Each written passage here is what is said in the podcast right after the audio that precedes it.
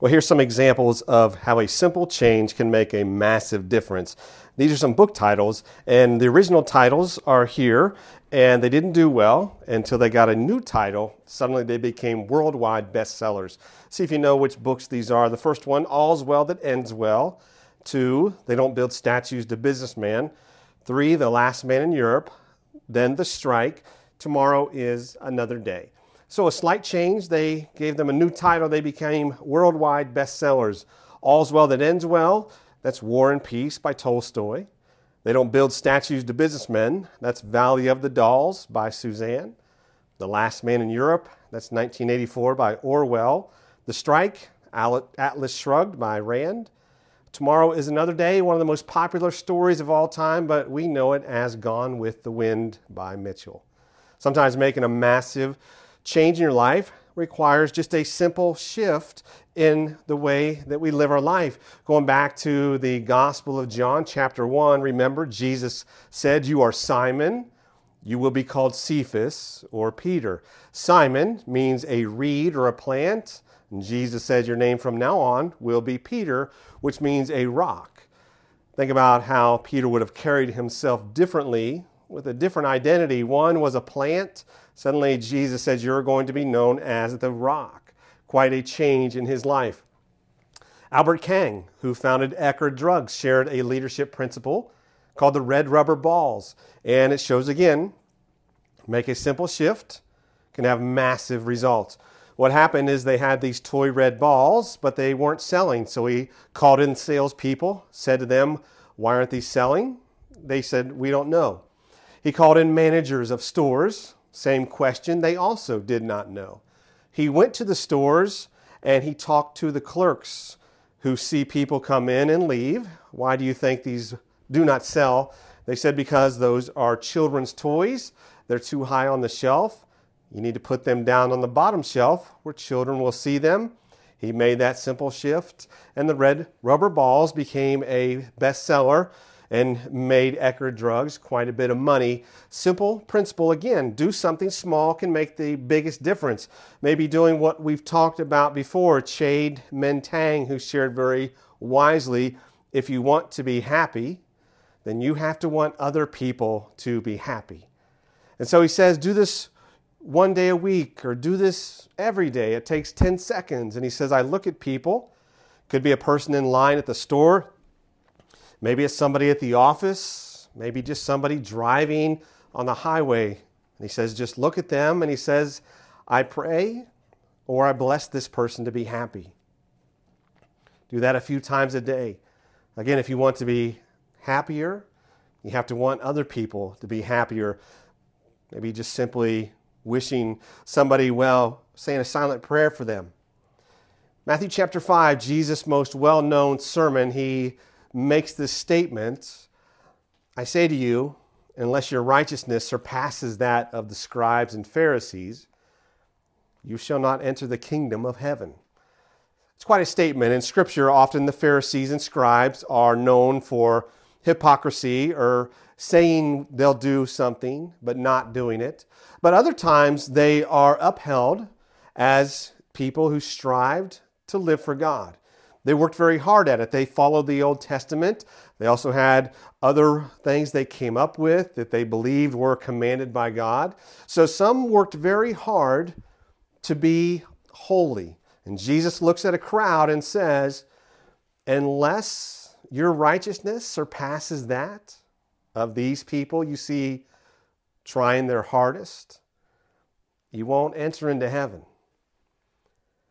Think about for a moment the massive change and Jesus brings about that needs to be made in our lives. And it may be a small shift that makes the biggest difference as we're here at the beginning of this year that we stop and say, you know what?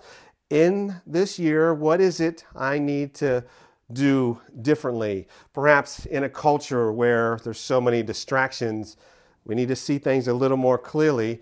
I'll give you some very important examples of that here in a moment. It's easy to get distracted. We all know that. This is the chicken chalupa.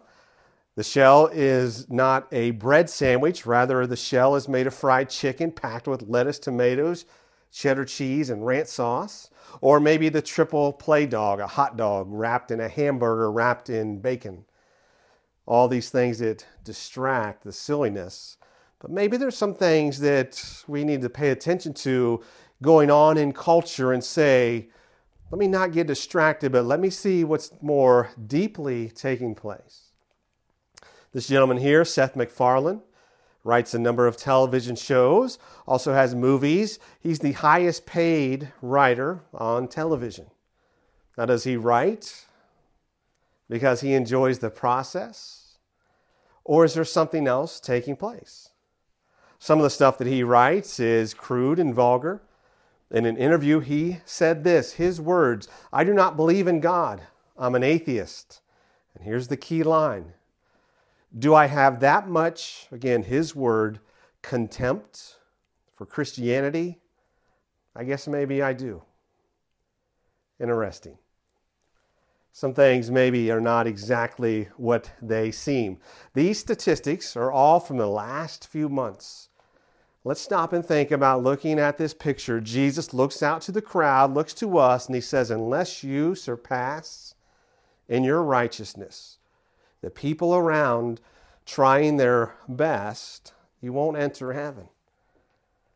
What's taking place in our culture right now?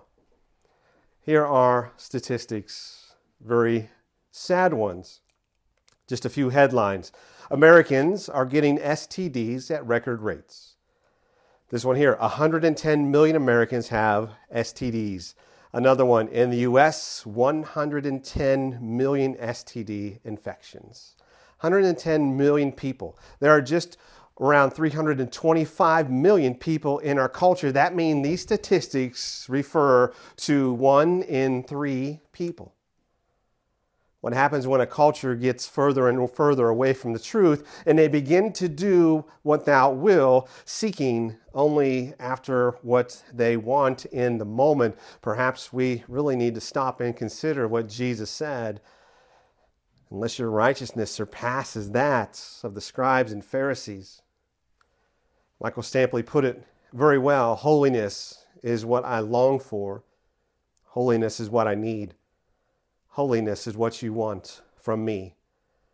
Righteousness is what I long for. Righteousness is what I need. Righteousness is what you want for me. So take my heart and mold it. Take my mind, transform it. Take my will, conform it to yours. Here's some perhaps lesser known headlines. These are all still hotly debated in 2018 this happened just about a year ago. Let me read the first two headlines here. This is about a fossil that was found. First headline Modern fossil discovery rewrites human history. Second one Real location of Garden of Eden cast into doubt by oldest human fossil ever found. Before the next headlines, let me just simply state I don't believe in the story evolution produces, but these are evolutionists debating something that has happened. And what happened is there is a cave just a few miles from Jerusalem, and in that cave they uncovered a skeleton. That skeleton, after dating methods, revealed it's the oldest human skeleton ever found. Well, this changes things. We've been taught by science this belief that humans came out of Africa as they evolved from some lower life form. And now, what we're found is the oldest skeleton is just outside Jerusalem, not in Africa. Jerusalem, where the Bible talks about where Adam and Eve would have been placed in the garden. So, does this mean that the scientists have rewritten the textbooks? Does this mean that now the professors have begun to teach everything that's been said is now called into question and that perhaps the Bible has the answers? Well, of course not.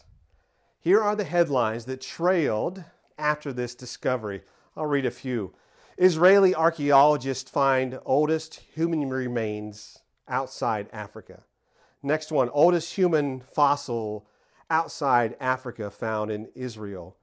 The next one, oldest human fossil outside Africa discovered. And one more, oldest human remains outside Africa found in Jerusalem.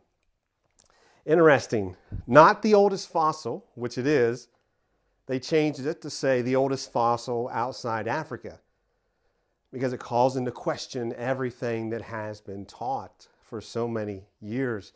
Really, the challenge is whether it's talking about Hollywood or culture or individual choices said so well by Abraham Lincoln, all men can stand adversity.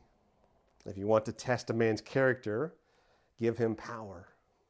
What happens when people are threatened in the way they control or seek to control others?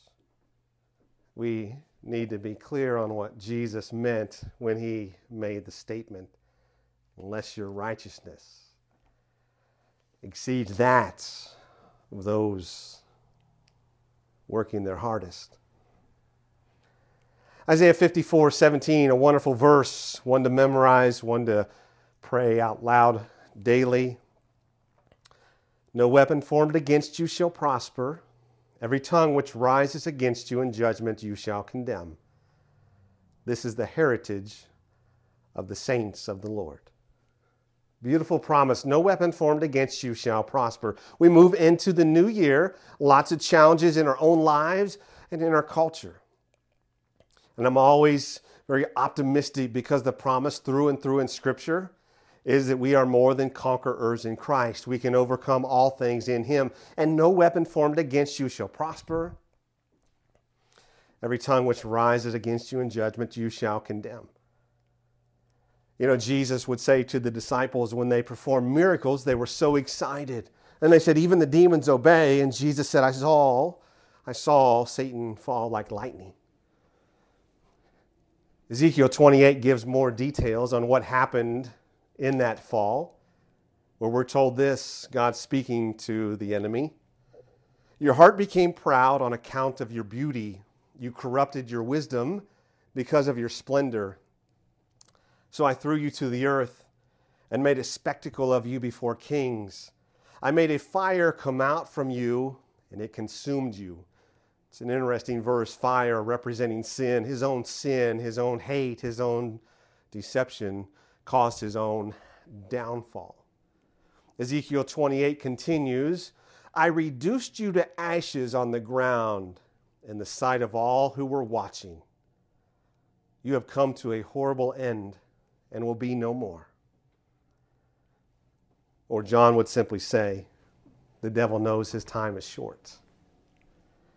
Is the devil real and active in the world? Absolutely. We see destruction and sin taking place in so many places. Does he have any business in your life or my life? No.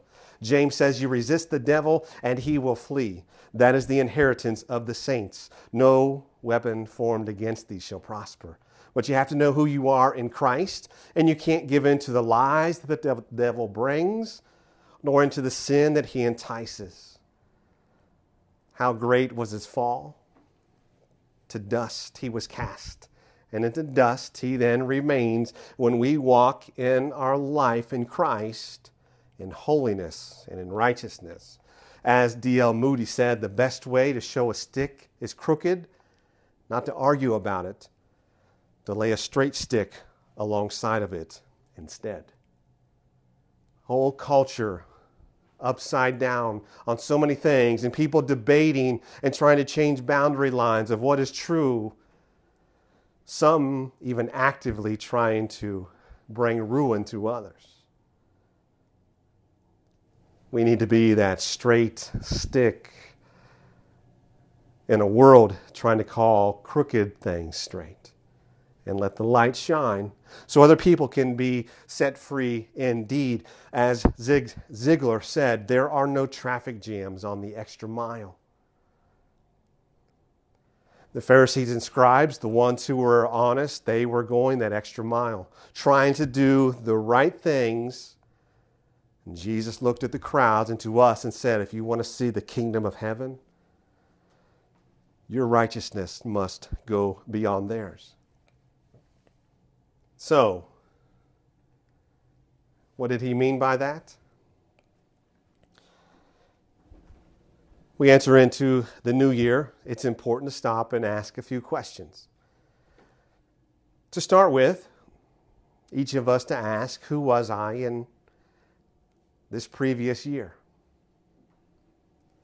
Perhaps more importantly, who did I pretend to be? Some of the Pharisees and scribes, they pretended so they could get personal gain. So they pretended to do the right things, but it was all about self.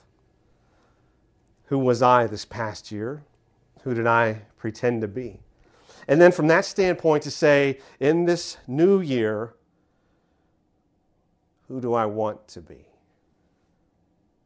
You see, a lot of people struggle with challenges, and again, I believe fully that Jesus promised and we receive and live now that life with that abundant joy that the world cannot take away and that the enemy must flee because greater is he in you than he in the world.